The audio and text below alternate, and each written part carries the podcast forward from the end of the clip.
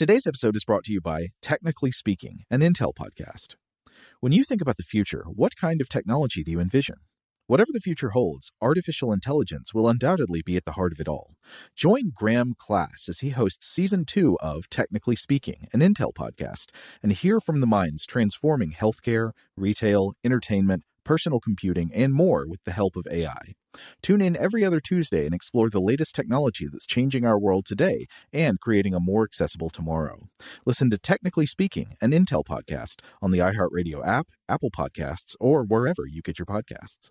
What's up? This your boy Lil Duval, and check out my podcast, Conversations with Unc, on the Black Effect Podcast Network. Each and every Tuesday, Conversations with Unc podcast feature casuals and in-depth talk about ebbs and flows of life and the pursuit of happiness. Unlike my work on stage, I tap into a more serious and sensitive side to give life advice and simply offer words of encouragement, yet remind folks to never forget to laugh. Every Tuesday, listen to Conversations with Unc, hosted by Lil Duval on the Black Effect Podcast Network, iHeartRadio app, or wherever you get your podcasts presented by AT&T. Connecting changes everything.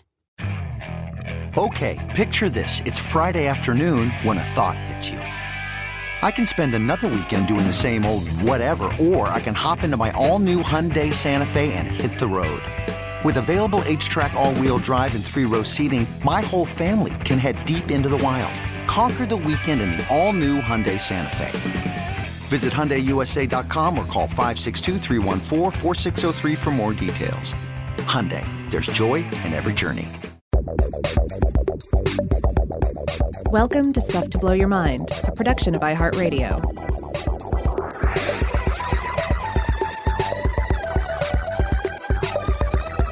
Hey, welcome to Stuff to Blow Your Mind. My name is Robert Lamb. And I'm Joe McCormick, and we're back with part four of our series on horror vacui, or fear of the void, or fear of the vacuum a concept that has relevance in art and design, where it describes an impulse to fill in blank or uniform spaces with detail, as well as uh, relevance in philosophy and in physics, where it's been used to describe the long standing belief, often derived from Aristotle, that a vacuum or a void could not exist in nature, and that empty space was in fact an incoherent concept so in the uh, the previous episode of this one, we talked about how this view in physics persisted through the Middle Ages and part of uh, the early modern period in Europe until important experiments by figures like Evangelista Torricelli, the man with the Batman symbol for a mustache, or Rob, I think, as you uh, pointed out, had the sort of the crucifix goatee. Mm-hmm. Yeah, sort of a crucifix Van Dyke. Yeah, yeah. Uh, him and uh, and Blaise Pascal, of course, established that an approximate vacuum could actually be created inside a glass tube, and that the force truly responsible for preventing a void from forming in most cases, such as in the case of like a uh, a pump or a siphon, uh, was not nature's mysterious hatred for vacuums, but in fact the weight of the air we breathe, known today as atmospheric pressure. But something we alluded to in the previous episode is uh, also the fact that while the laws of nature don't exactly rule out a vacuum in the way that Aristotle and the scholastics thought, there is also some nuance to the issue because you can create an approximate vacuum, but it's really hard or perhaps impossible to create a perfect vacuum, uh, depending on how you define your goals when we talk about a vacuum in like real world examples instead of you know ideal thought experiments we are mm-hmm. never talking about completely empty spaces with no particles whatsoever instead we're usually talking about uh, an area where the density of gas particles is very low or the inside of a container where the density of gas particles is much lower than the density of particles on the outside and the latter type of vacuum, where a container that has a lower density of gas particles than the world outside,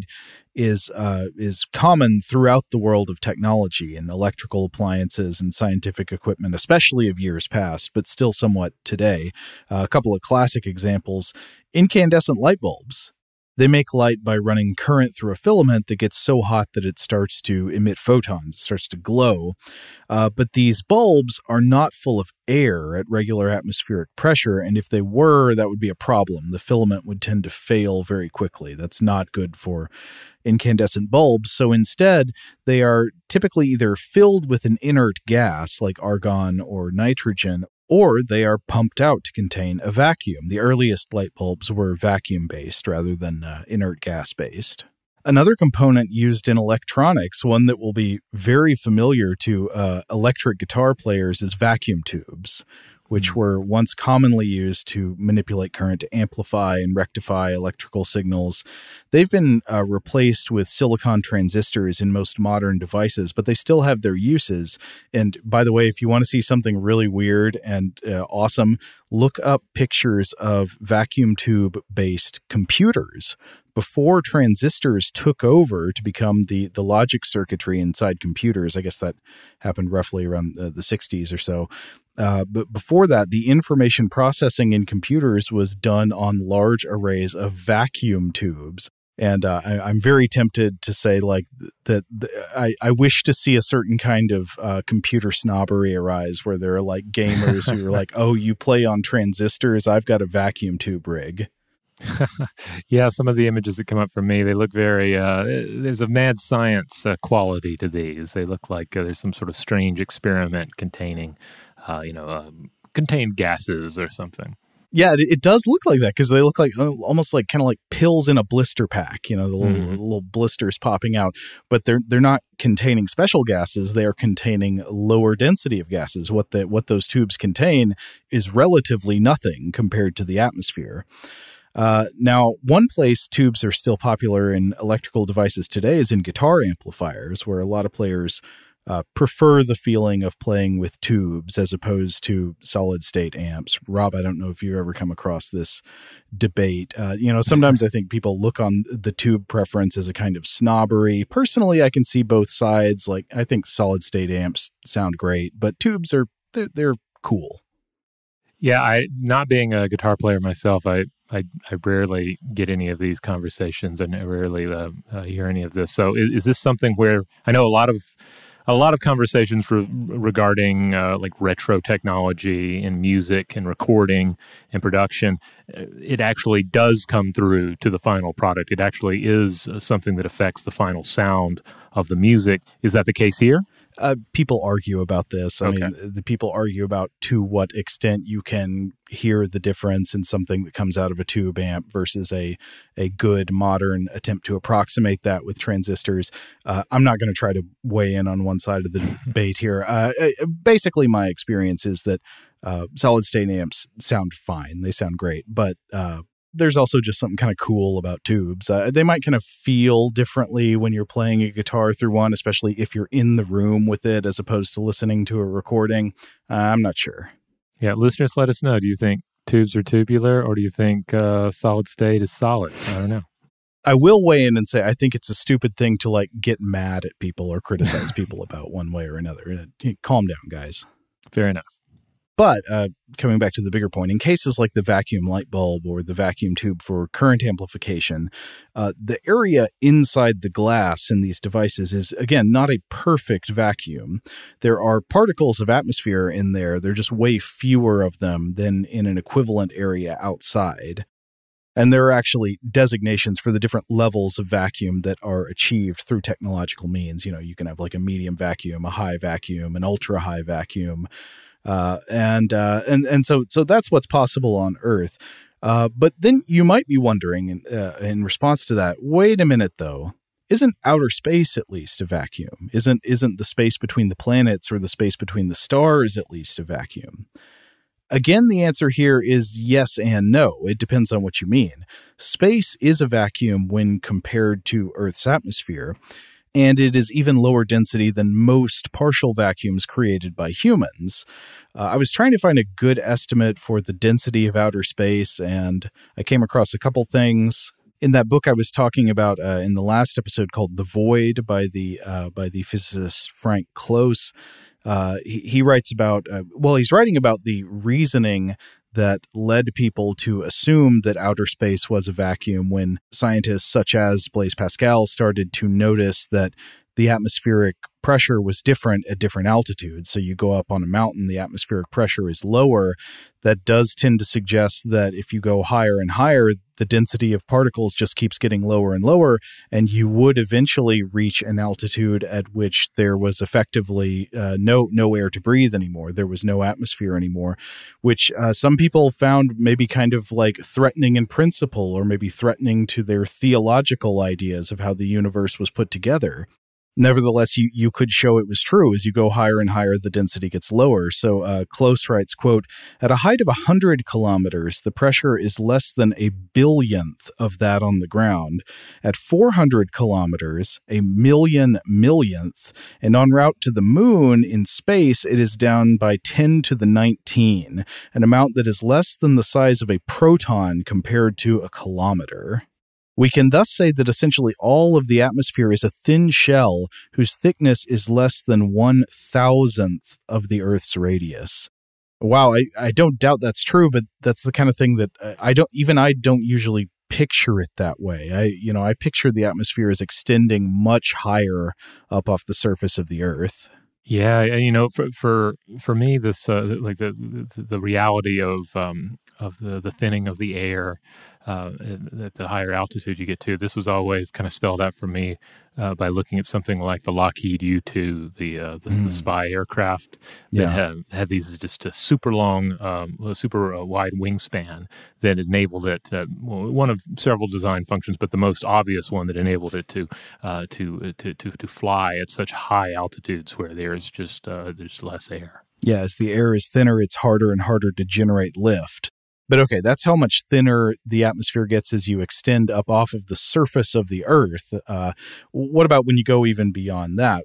Well, I came across some uh, sort of quick and dirty estimates by a radio astronomer named Alastair Gunn doing a short uh, Q&A for the BBC and note that the following are approximate but what Gunn says is that roughly within the solar system uh, space between the planets contains an average of about five atoms per cubic centimeter. So that's very low density, but there still is gas out there. It's just extremely dispersed. In interstellar space, the space between solar systems in our galaxy, so like where uh, you know where the Voyager probes are eventually headed to, or where Oumuamua came from, that interstellar space has about one atom per cubic centimeter, according to Gunn here. And then in intergalactic space, the space between galaxies, uh, the density is about 100 times less than that. It gets pretty lonely out there. Right.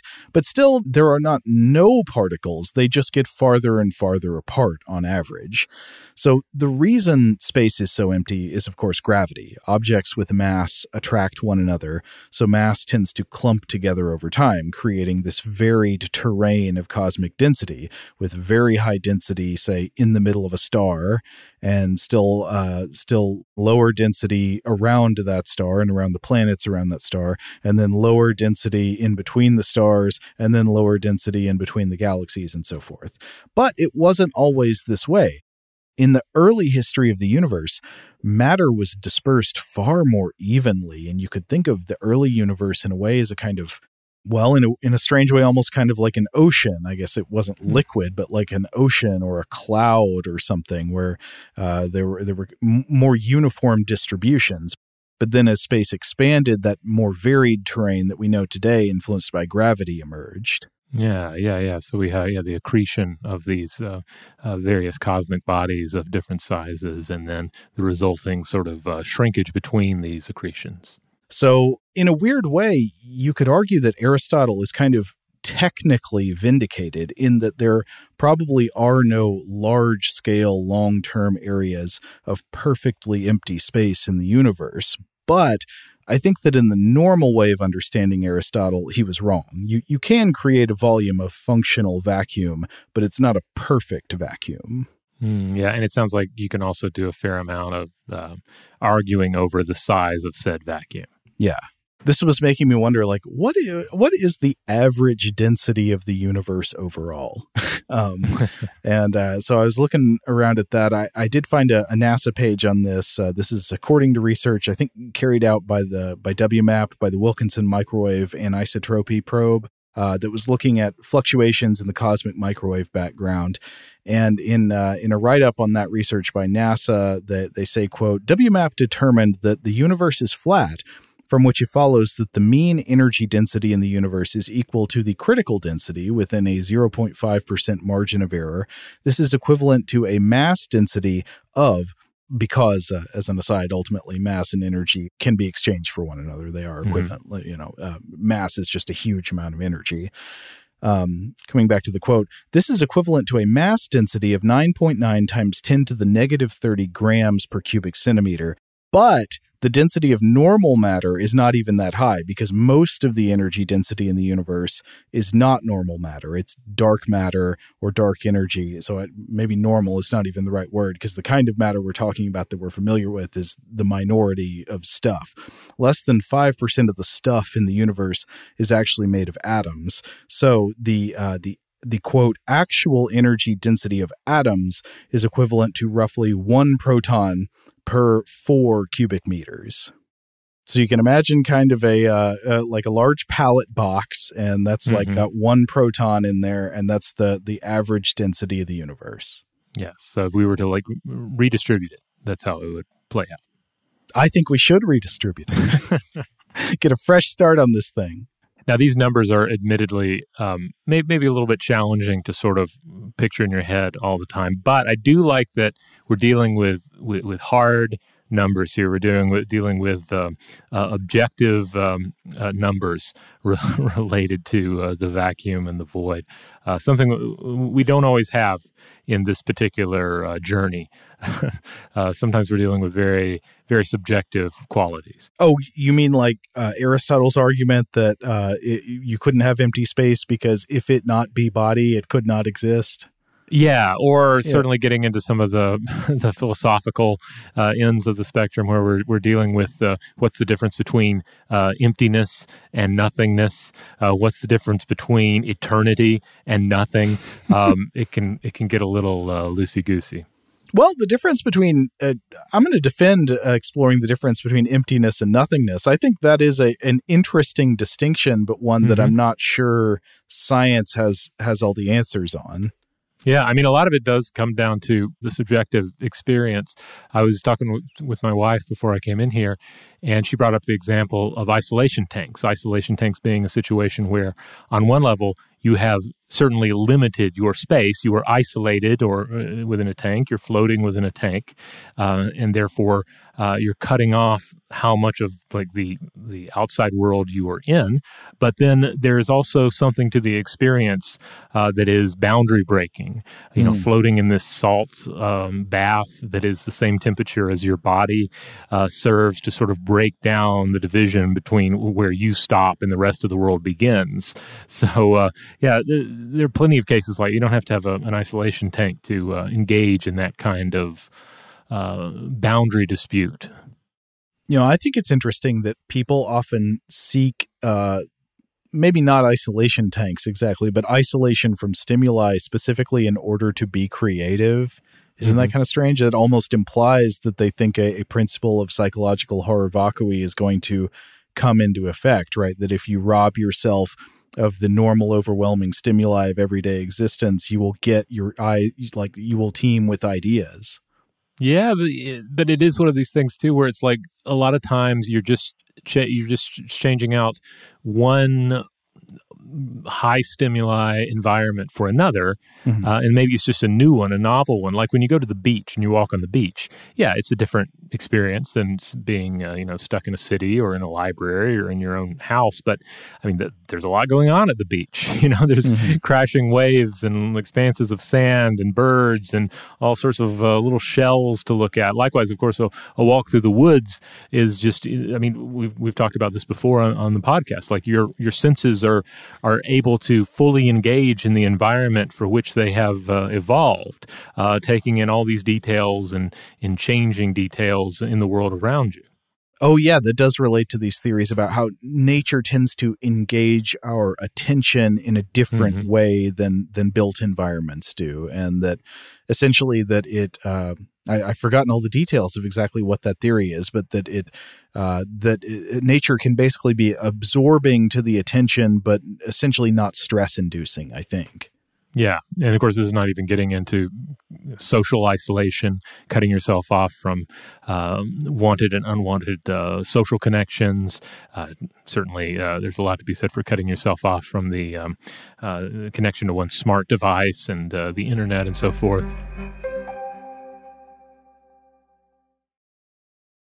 Shout out to Astepro for sponsoring this episode and providing us with free samples. Rob, as the uh, the local host with allergies here, they sent you some of their nasal spray to treat your allergies. What was your experience like? Yeah, that's right. I always wrestle with the pollen a bit when it rolls in during the spring, so they sent me the little uh, nasal spray. I tried out the product, and yeah, it sure did help me get on top of my symptoms for the day.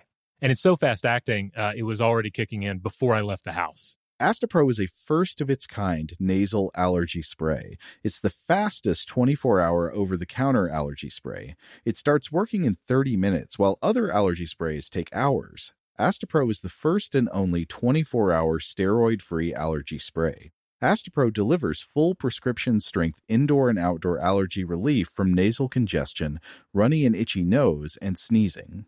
Get fast acting nasal allergy symptom relief with Astepro. Go to asteproallergy.com for a discount so you can get Astepro and go today. A S T E P R O allergy.com. Astepro and go. Use directed for relief of nasal congestion, runny nose, sneezing, and itchy nose due to allergies. Today's episode is brought to you by eBay. eBay Motors is here for the ride. Remember when you first saw the potential? And then, through some elbow grease, fresh installs, and a whole lot of love, you transformed a 100,000 miles and a body full of rust into a drive that's all your own. Look to your left, look to your right. It's official. No one's got a ride like this. There's nothing else that sounds like, feels like, or looks like the set of wheels in your garage. With over 122 million parts, you can make sure your number one ride or die stays running smoothly so there's no limit to how far you can take it. Brake kits, turbochargers, engines, exhaust kits, roof racks, LED headlights, bumpers, whatever your baby needs, eBay Motors has it. And with eBay Guaranteed Fit, it's guaranteed to fit your ride the first time, every time, or your money back. Plus, at these prices, well, you're burning rubber, not cash. Keep your ride or die alive at ebaymotors.com. Eligible items only, exclusions apply. Today's episode is brought to you by Visible. If you haven't heard of Visible, now you have. They're the wireless carrier that's making wireless visible. It's in the name. Get a one line plan with unlimited 5G data powered by Verizon, just $25 a month, every month, taxes and fees included. Having a one line plan means you only need you to save. No estranged roommates, exes, cousins twice removed, or AI powered humanoid robots needed. And because $25 a month really means $25 a month, you can call, text, stream, whatever, as much as you want without worrying about getting dinged at the end of the month. No hidden fees, no surprises. No, really. It's like the old saying goes you can't judge a book by its cover, but you can judge a company by its name. So spread the word. Tell all your friends there's a wireless company out there with transparency in their name, and they're called Visible. Start saving on wireless today at visible.com. Monthly rate on the Visible plan for data management practices and additional terms, visit visible.com. finally, before we move on from this, I was wondering, like, what are the superlatives in terms of vacuums created by humans in the laboratory or uh, or, or, with the aid of technology? Uh, what's the lowest pressure humans can achieve? I'm not sure what the answer is in terms of the lowest pressure overall, but I definitely came across a contender, and it is certainly one of the most impressive artificial vacuum systems ever created by humans, if not the lowest pressure. And it's actually the Large Hadron Collider, uh, mm. the hmm. world's largest particle accelerator, which is operated by the uh, by the European Organization for Nuclear Research, or CERN. I believe it is still the largest vacuum system in operation in the world. It was certainly at the time it was uh, put together, and I can't think of what would be larger than it but it has more than 100 kilometers of piping held in a state of vacuum for various purposes. There has to be ultra high vacuum piping for the actual particle beams to travel through so that like the accelerated particles don't collide with gas molecules and ruin the experiments. I'm, I'm not sure what would happen if they did collide. Maybe it could be worse than ruining experiments. Certainly wouldn't be good. You don't want it. Mm-hmm but there are also advanced vacuum systems used to like insulate other elements of the collider such as the uh, the magnets or the the helium distribution line. So a lot lot of evacuated space going on at uh, at the LHC facility.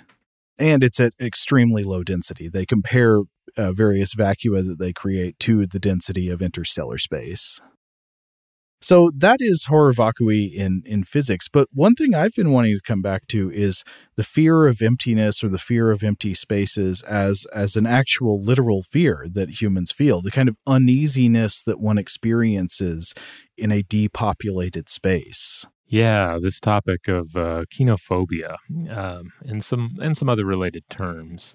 I figure a, a, good place to start on all of this might be to return to cinema. We talked a little bit about cinema earlier in this journey. And in fact, we talked about the 1977 Dario Argento horror classic Suspiria. And there's a, a there's a scene in that film that instantly came to mind. Uh, when I was thinking about this fear, this horror associated with depopulated spaces, like you're saying. Uh, and if you've seen Suspiria, the original, um, uh, though I, I really like the remake as well. And I don't think they recreated this scene in the remake, but I could be wrong. Uh, mm. This scene involves a blind man walking through an open, unoccupied city plaza at night. There are no other human beings in sight. The environment is is pretty well illuminated, though there are still some deep pockets of shadow. Uh, there's a growing sense of threat and terror, and eventually, and I think we get some very wide shots here too to really take in uh, all that space. Mm-hmm.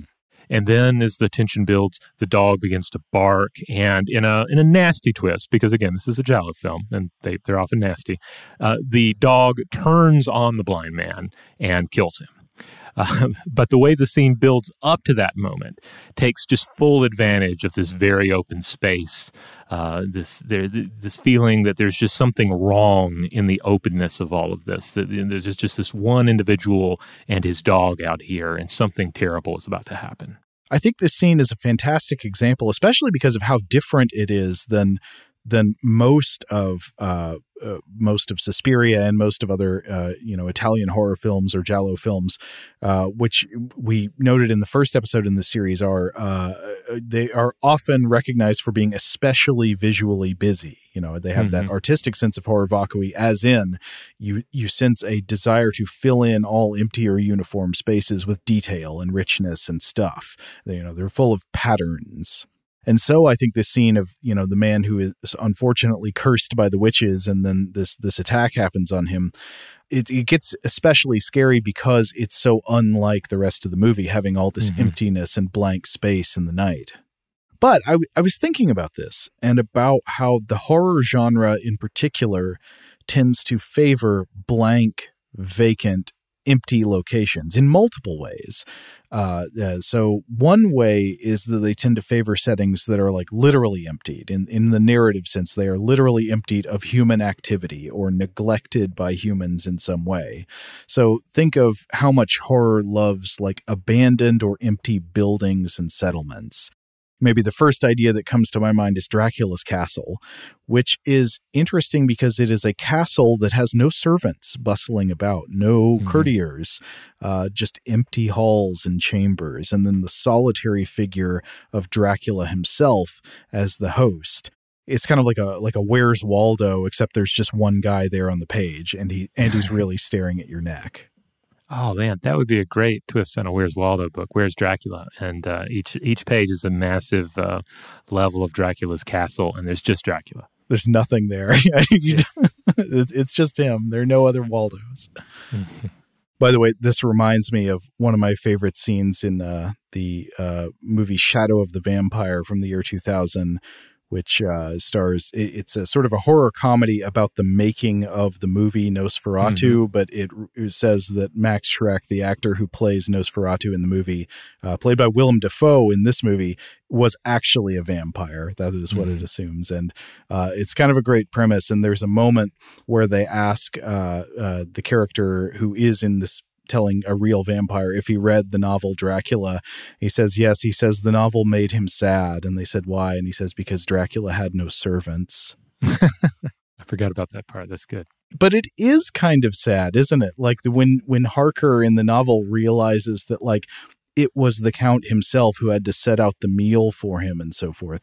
There's something kind of uh, not like not like i want vampires to have servants but i don't know there's something kind of lonely and uneasy about it and I think it has a lot to do with the fact that it's in a castle. It's in this big space meant to be occupied by many people, but he's the only one there. I mean, I guess later we find out there are some other, you know, ghoul type creatures, but at first it's just empty except for him. But think of other movies with just abandoned locations, ghost towns, abandoned settlements, you know, empty, empty streets and other places at night and so forth. Uh, Rob, I'm not sure if you've noticed the same thing, but it strikes me that horror movies especially favor locations that are not just empty as a matter of course, like you'd expect them to be empty, but pl- locations that are empty in contrast to how we usually see them. Yeah, yeah, uh, yeah. This is often played to great effect in various ghost towns and your westerns, and of course, depopulated cities. Like it's, yeah. it's not enough to just replace the uh, you know you get into like post-apocalyptic scenarios where there's like destroyed cities and bodies and so forth and yes zombies um, but that doesn't mean you're necessarily going for this uh, this total feeling of emptiness uh, this this sense that uh, that all the activity and presence that was there previously is just gone. Uh, but one example that does come to mind, and this is a zombie film, but 28 Days Later, of course, has all those yeah. wonderful shots of what depopulated London and uh, our, our our character walking around there and sort of experiencing just the overwhelming emptiness of the city. I think that's a great example. It's incredibly unnerving that opening. Uh, so you could contrast that with, like, uh, say, a, a, movie with scenes in a desert or a forest mm-hmm. wilderness, which might be empty of human activity, but we would expect them to be empty of human activity. And in cases where movies focus on that, in the horror genre at least, the horror usually comes from when you find something or someone or suspect the presence of something or someone that you wouldn't usually expect to encounter there. Instead, locations that I think of as most common to horror movies are like empty versions of places you would usually expect to be full. So, not just cities like at the beginning of uh, 28 Days Later, but think of empty hospitals at the night shift, empty churches and cathedrals. Where's the congregation? Empty school buildings after hours, empty, empty castles, like I said at the beginning. Uh, you know, what happened to the crew of the Event Horizon? Why is the spaceship empty? Uh, so I, I think empty locations like this lend themselves well to horror for multiple reasons.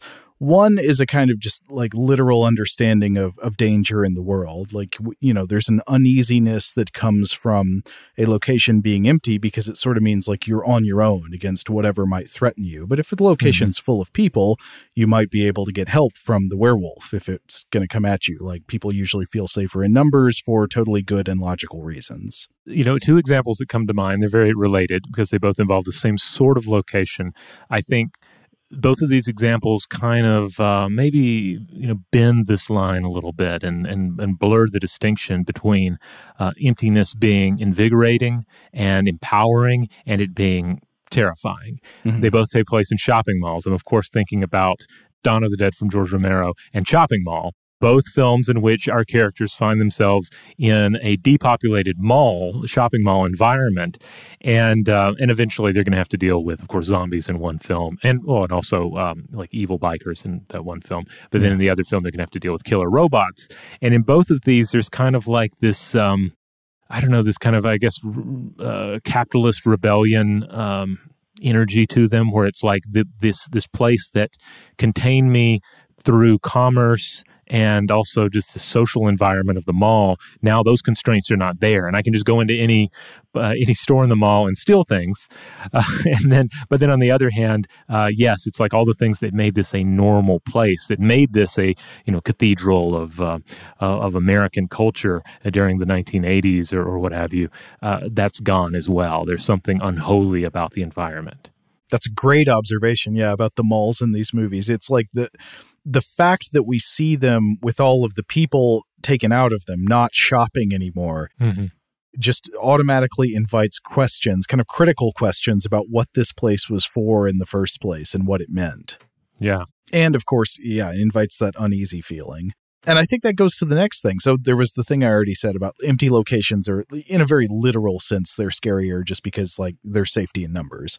But but empty uh, locations and abandoned locations I think are also good fodder for horror on a conceptual level because in some cases they invite you to wonder why the place is empty. Like what happened here? Where did the people go?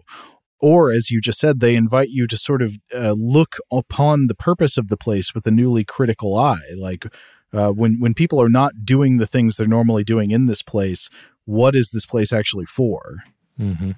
yeah we discussed some of that in our um, and you alluded to this a little bit already but uh, the episodes that we did about uh, christmas ghost stories yes. Uh, from northern europe uh, that deal with this whole question like what is a church if it is midnight and no one is there like, is yeah. it still a church? And if it is still a church, what what does that mean? Is it still sacred, or does the sacredness come from the, uh, you know, the congregation and the acts they do inside it, and so forth? Mm-hmm. Could the same building, the church, be used for unholy rites?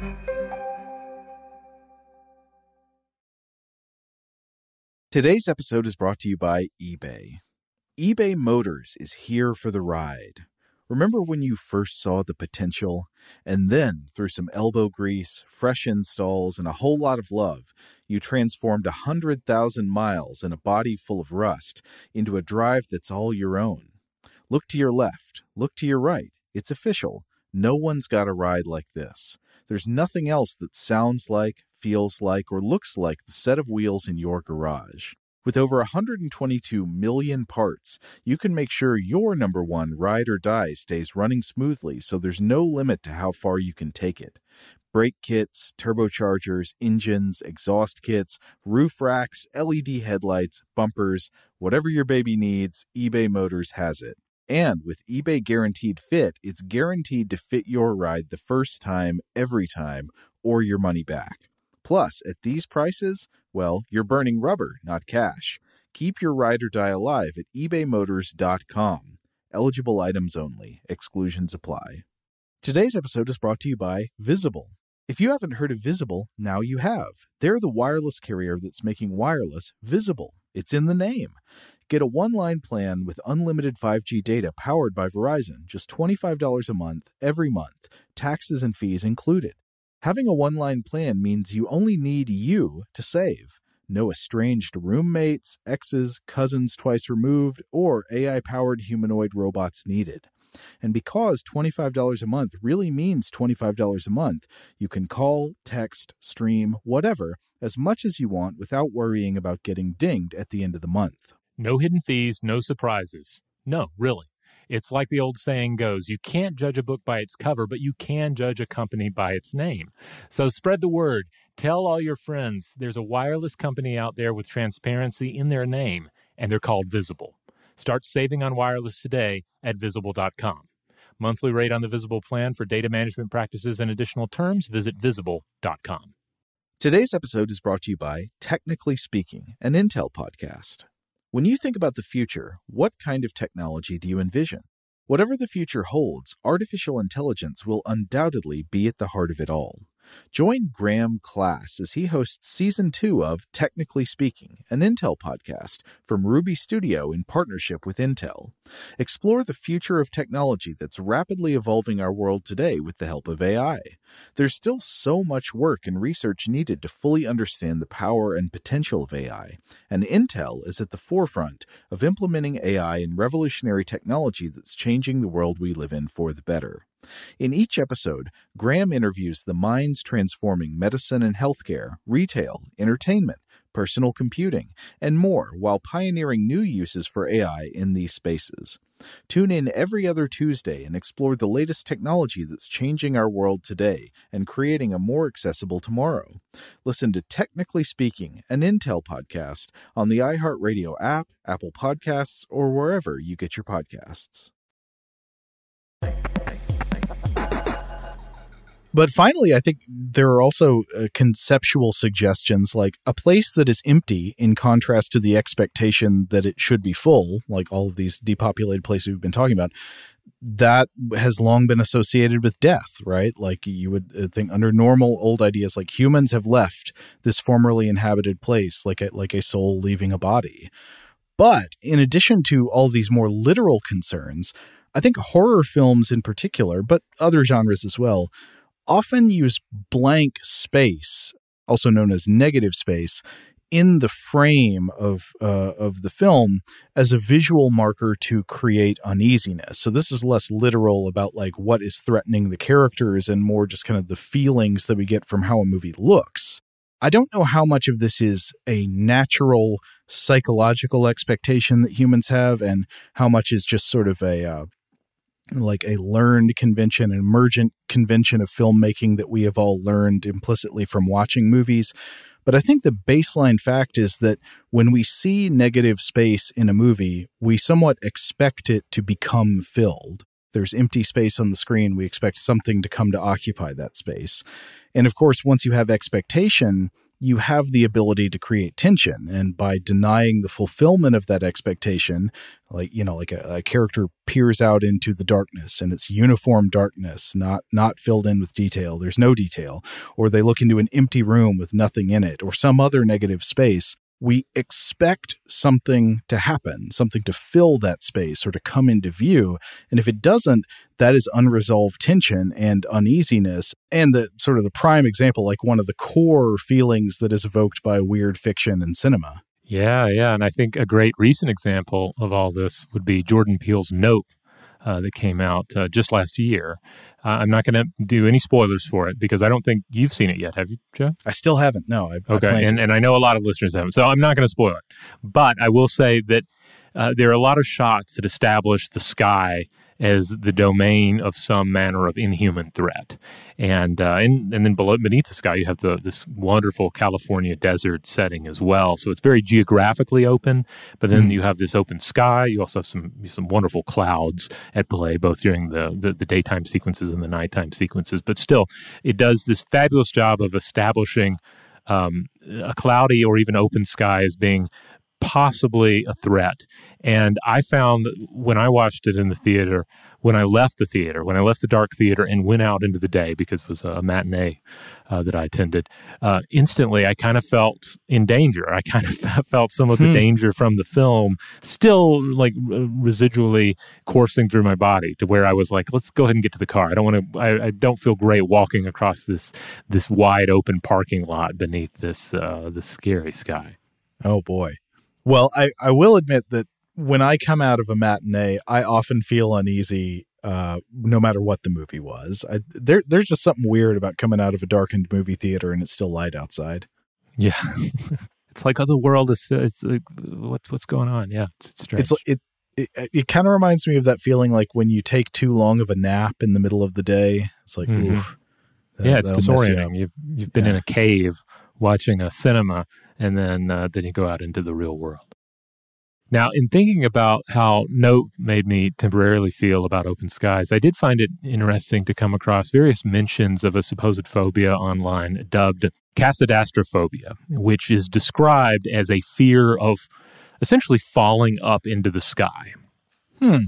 Now, I, I couldn't find any academic discussion of this uh, alleged phobia, and I'm not doubting anyone's experiences around it because, for starters, there's plenty of room for anxiety and paranoia to creep up in one's experience of reality.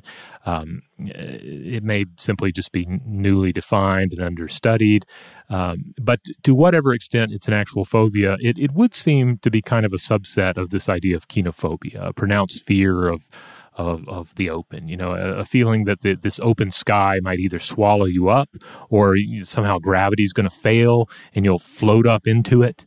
That is an interesting fear because it doesn't correspond to anything that I can think of that ever happens in reality, and it's very specific. Yeah, and it's interesting because I can kind of relate to these overwhelming fe- feelings of viewing either a clear blue sky in the day or certainly a sprawling starscape in a rural environment where you're free of light pollution and cloud cover and everything's really expansive. Mm-hmm. Um, and, and it, but it's also it's weird because these are both vistas that can be very inspiring and beautiful but can maybe reach the point of being overwhelming and and maybe it ends up having this effect where you think about uh, well, what would happen if I like what, what, if I just fell up into it? And it doesn't make any sense. Nobody's like this is not going to happen. You have you have a number of other concerns if gravity stops working um, besides you know where you're going to float to. But um but yeah I can I can sort of look back on times in my life where I've been looking up at like a big clear blue sky or some sort of a starscape and feeling this, especially with the blue sky. I think there are times where I looked up at the starscape and I was maybe a little afraid of aliens more than I was afraid of just falling up into the blue. Hmm. Were you afraid of aliens because you watched unsolved mysteries and they had the yes. scary se- yes. yes as a child i was uh, i was afraid of it uh, afraid of aliens because there was no counter narrative i think i've discussed this on the show before yeah you would just encounter uh, uh this uh, set, this episode or episodes of unsolved mysteries and they're like yep there might be aliens out there. It seems like there's good evidence for it. I don't know. And you know, you didn't have Carl Sagan coming on afterwards and explaining all the reasons why you shouldn't be worried. That would be hilarious. Each episode ends with like a formal debate between Robert Stack and Carl Sagan. um, yeah. That, so, but with the with the blue, uh, it's hard to say. It's just at times I felt kind of an, an unnerving sense when there was like this really big blue sky. I don't know. I'll get back to this, but um, but it also I went on a tangent here where I was reminded of something that Geraldine Pinch discusses in her book Egyptian Mythology hmm. about how the cloudless skies above ancient Egypt would have provided ready viewing of the stars and planets, thus instilling a great interest in the movement of the heavens in Egyptian mythology. And uh, this I, I wasn't able to find a satisfying answer on this, but I I mean it, this definitely seems to be the case with the ancient Egyptians. But the ancient Egyptians were not the only uh, people to find uh, the sky very interesting. They weren't the only ones to have a uh, an advanced astronomy. I mean, you look at various examples from the ancient world: the Babylonians, the Greeks, uh, India, China, Persia, the Mayans. they all had robust astronomical systems. Mm-hmm. And there there are disciplines that look into this sort of question, like how did the perception of the sky and the understanding of the cosmos, uh, the movements of the stars more specifically, like how did this affect a given civilization and their beliefs and their views? You have the, the disciplines of uh, archaeoastronomy and ethnoastrology. And there's a lot of interesting work out there concerning, say, for example, certain architectural traditions and to what extent they were created with astronomy and astronomical data in mind. Oh, yeah, I see. Like uh, buildings that may or may not have been intended to align with the stars in a certain way. Yeah. And so, what I guess I was curious about was okay, does this mean that are you going to have certain civilizations located in regions or with high population density in regions that had maybe more unobstructed views of the night sky? Would they lean towards a more robust uh, astronomical culture or something? Hmm. Um, I didn't encounter much to really back that up. You know, the, the, there, there wasn't much that I was encountering uh, that said that there's any kind of like astrophilic or astrophobic division between cultures or anything. Not that I could tell. If it's out there and I missed it and you know about it, listeners, uh, write in and let me know. But more, more often, you seem to see this mix related to astronomical traditions that uh, where uh, a culture, a civilization realizes that, okay, you know, the, the trackable movement of the sun and the stars is linked to various cycles of life, the passage of time, the seasons, navigation, and then you also have purely supernatural concepts such as omens and portents and uh, looking to the, the stars to try and divine the future and, and looking for yeah, individual data, data about the individual experience uh, in the heavens uh, alongside broader information about uh, like how life works uh, in the long term on Earth. Mm-hmm.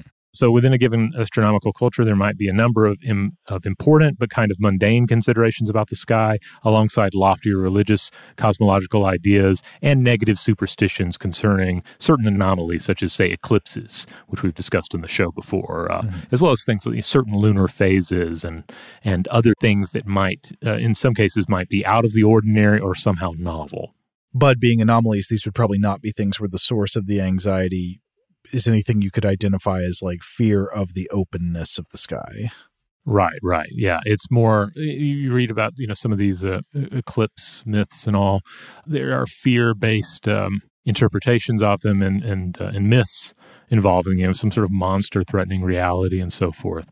Uh, but then on the other side, you have uh, even though they they may seem like strange anomalies out of nowhere to some observers and perhaps at some times, uh, you're still going to have astronomy get on top of that, as we discussed in those those episodes we did on eclipse myths, and uh, it, you know people begin to realize okay these things are trackable and we can tell when they will occur or we can predict them. Today's episode is brought to you by eBay. eBay Motors is here for the ride. Remember when you first saw the potential? And then, through some elbow grease, fresh installs, and a whole lot of love, you transformed a 100,000 miles and a body full of rust into a drive that's all your own. Look to your left, look to your right. It's official. No one's got a ride like this. There's nothing else that sounds like, feels like, or looks like the set of wheels in your garage. With over 122 million parts, you can make sure your number one ride or die stays running smoothly so there's no limit to how far you can take it. Brake kits, turbochargers, engines, exhaust kits, roof racks, LED headlights, bumpers, whatever your baby needs, eBay Motors has it. And with eBay Guaranteed Fit, it's guaranteed to fit your ride the first time, every time, or your money back. Plus, at these prices, well, you're burning rubber, not cash. Keep your ride or die alive at ebaymotors.com. Eligible items only, exclusions apply. Today's episode is brought to you by Visible. If you haven't heard of Visible, now you have. They're the wireless carrier that's making wireless visible. It's in the name. Get a one line plan with unlimited 5G data powered by Verizon, just $25 a month, every month, taxes and fees included. Having a one line plan means you only need you to save. No estranged roommates, exes, cousins twice removed, or AI powered humanoid robots needed. And because $25 a month really means $25 a month, you can call, text, stream, whatever, as much as you want without worrying about getting dinged at the end of the month. No hidden fees, no surprises. No, really. It's like the old saying goes you can't judge a book by its cover, but you can judge a company by its name. So spread the word. Tell all your friends there's a wireless company out there with transparency in their name, and they're called Visible. Start saving on wireless today at visible.com. Monthly rate on the Visible plan for data management practices and additional terms, visit visible.com. Today's episode is brought to you by Technically Speaking, an Intel podcast. When you think about the future, what kind of technology do you envision? Whatever the future holds, artificial intelligence will undoubtedly be at the heart of it all. Join Graham Class as he hosts season two of Technically Speaking, an Intel podcast from Ruby Studio in partnership with Intel. Explore the future of technology that's rapidly evolving our world today with the help of AI. There's still so much work and research needed to fully understand the power and potential of AI, and Intel is at the forefront of implementing AI in revolutionary technology that's changing the world we live in for the better. In each episode, Graham interviews the minds transforming medicine and healthcare, retail, entertainment, personal computing, and more while pioneering new uses for AI in these spaces. Tune in every other Tuesday and explore the latest technology that's changing our world today and creating a more accessible tomorrow.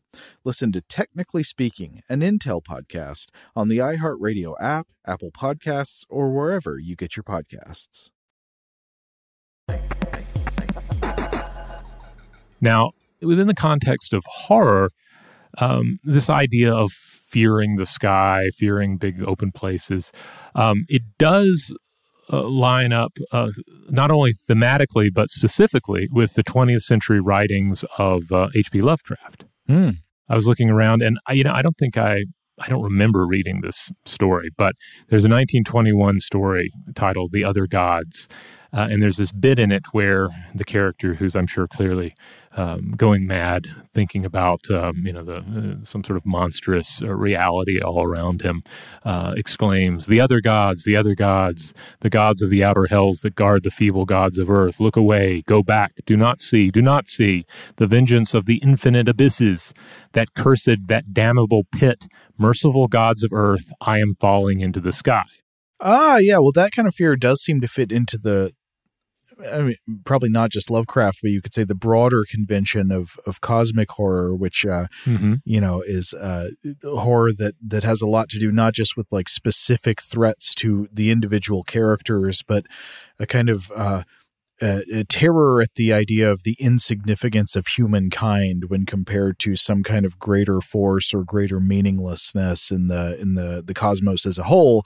And one way you could really imagine that uh, that sort of absurdity or meaninglessness being highlighted is just like uh, I don't know capricious violations of the laws of physics. Suddenly you fall up instead of down. Yeah, yeah, yeah. There's a there's a lot of that in the the, the weird fiction world, um, and a lot of this is uh, is described as being in line with the literary philosophy of cosmicism, which is this idea that, yeah, the, the universe is just teeming with alien threats, monster gods from space, but also it's related to this fear uh, regarding humanity's seemingly inconsequential place in a vast and alien universe. Mm. And I think this is often, you know, you often see this emerging in a context of of uh, of uh, our increasing scientific understanding of of who we are and what the planet is, and uh, you know, and getting away from these older ideas about, uh, and, and also religious ideas about the importance of Earth, the importance of humanity, uh, and then what are you left with, um, in, in, or at least what are you left with, maybe in your darker moments or in your your moments of doubt. Right. I mean, it's sort of the uh, antisocial side of the Copernican principle. Yeah. so like, yeah. I, I don't think the Copernican principle, like the fact that you should not assume that you are looking at the universe from a privileged place or that you are the center of the universe. Instead, you should um, assume you are looking at the universe from an average place within the universe and of course that goes along with our discovery of uh, you know the earth n- uh, not being the center of the solar system and so forth uh, I think that's just a, a, fact of life, and that is a, a good way to look at the universe. One need not feel despairing about it, but if one chooses to feel despairing about that realization, you kind of end up in the cosmic horror area. Yeah, and in in the case of Lovecraft in particular, and, and perhaps related authors as well, you're not just dealing with this uh, fear of cosmic uh, insignificance either. Uh, you know, you also have to throw in there uh, a healthy dose of misanthropy, of xenophobia, and so forth. So mm. uh, put that all in the stew together, and um, you know, a lot of horror can can emerge. But also, yeah, this this feeling that maybe nothing matters. But a lot of this, I think, this this thinking about the sky and this feeling about uh, these these perhaps fears of falling into the sky, and maybe they're not like you know a literal fear, like oh I better hold on to the grass, but just this sort of overwhelming sense of of the vast. Uh, I think a lot of it does come back to what we discussed earlier this connection between um, the infinite and the finite, between uh, how vistas of great expanse can affect us. So, to one line of thinking, clear blue sky might be relaxing and a brilliant starscape inspiring, but to others, this could certainly be overpowering, perhaps bringing out feelings of vulnerability and insignificance.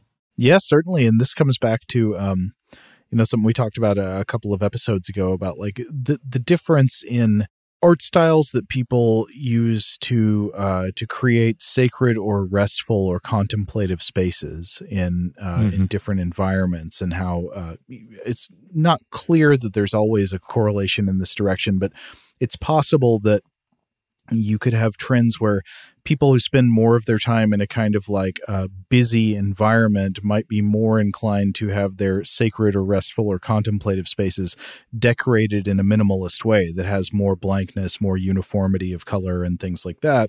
Whereas people who live in uh, in more pastoral environments might be more attracted to sacred, restful, or uh, or contemplative spaces that are full of rich detail. And the example was uh, Tibetan art.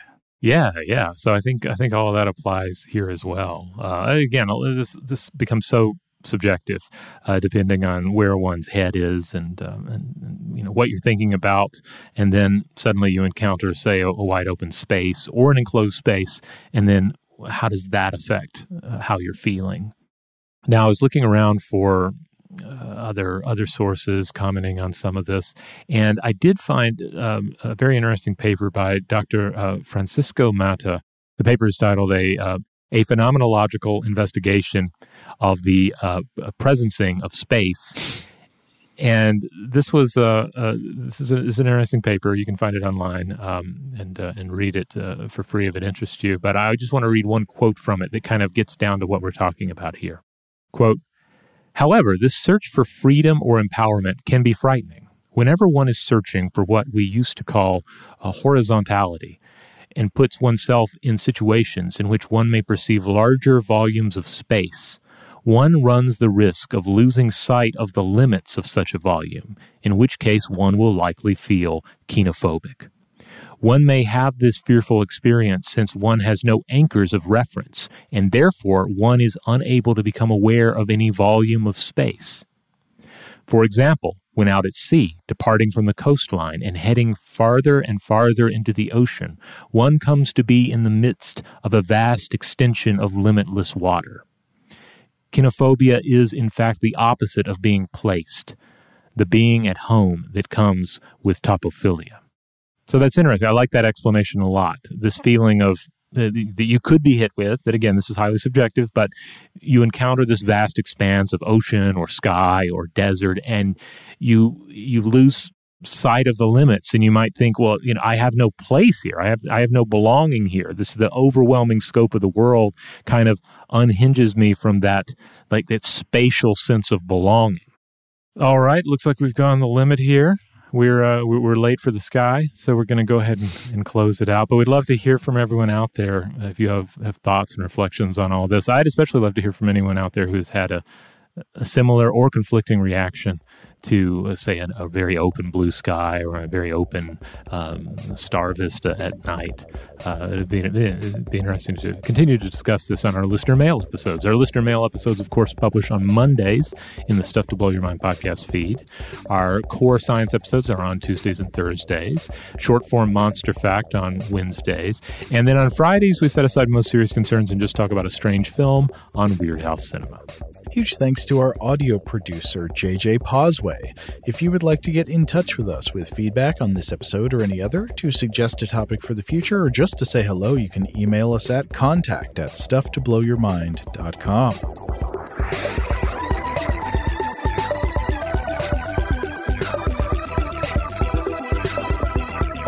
Stuff to Blow Your Mind is a production of iHeartRadio.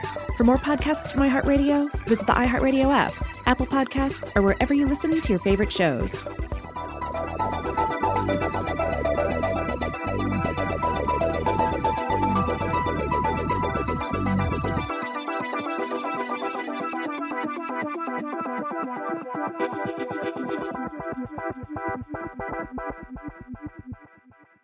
Today's episode is brought to you by Visible. The future of wireless is here, and it's transparent. Switch to Visible, the wireless company that makes wireless visible. Get a one line plan with unlimited 5G data powered by Verizon, just $25 a month, every month, taxes and fees included. No hidden fees, no surprises, no, really. What are you waiting for? Get with the times and switch to Visible at visible.com. Monthly rate on the Visible plan for data management practices and additional terms, visit visible.com. Xumo Play is your destination for endless entertainment. With a diverse lineup of 350 plus live channels, movies, and full TV series, you'll easily find something to watch right away. And the best part? It's all free. Love music? Get lost in the 90s with iHeart 90s, dance away with hip hop beats, and more on the iHeartRadio music channels. No logins, no signups, no accounts, no hassle. So what are you waiting for? Start streaming at play.xumo.com or download from the app and Google Play stores today. All you can stream with Xumo Play. Are you looking for the perfect move in ready home this spring season? Now's the time to buy at Fisher Homes. For a limited time only, enjoy below market interest rates starting at 5.375% APR, 6.139% APR. With these exclusive lower rates, you can save hundreds on a move in ready home and start enjoying the benefits of home ownership even faster. Schedule your personal tour with one of our new home specialists at FisherHomes.com and make this spring the season you find your perfect home sweet home. Financing provided by Victory Mortgage LLC, NMLS 461249, Equal Housing Lender.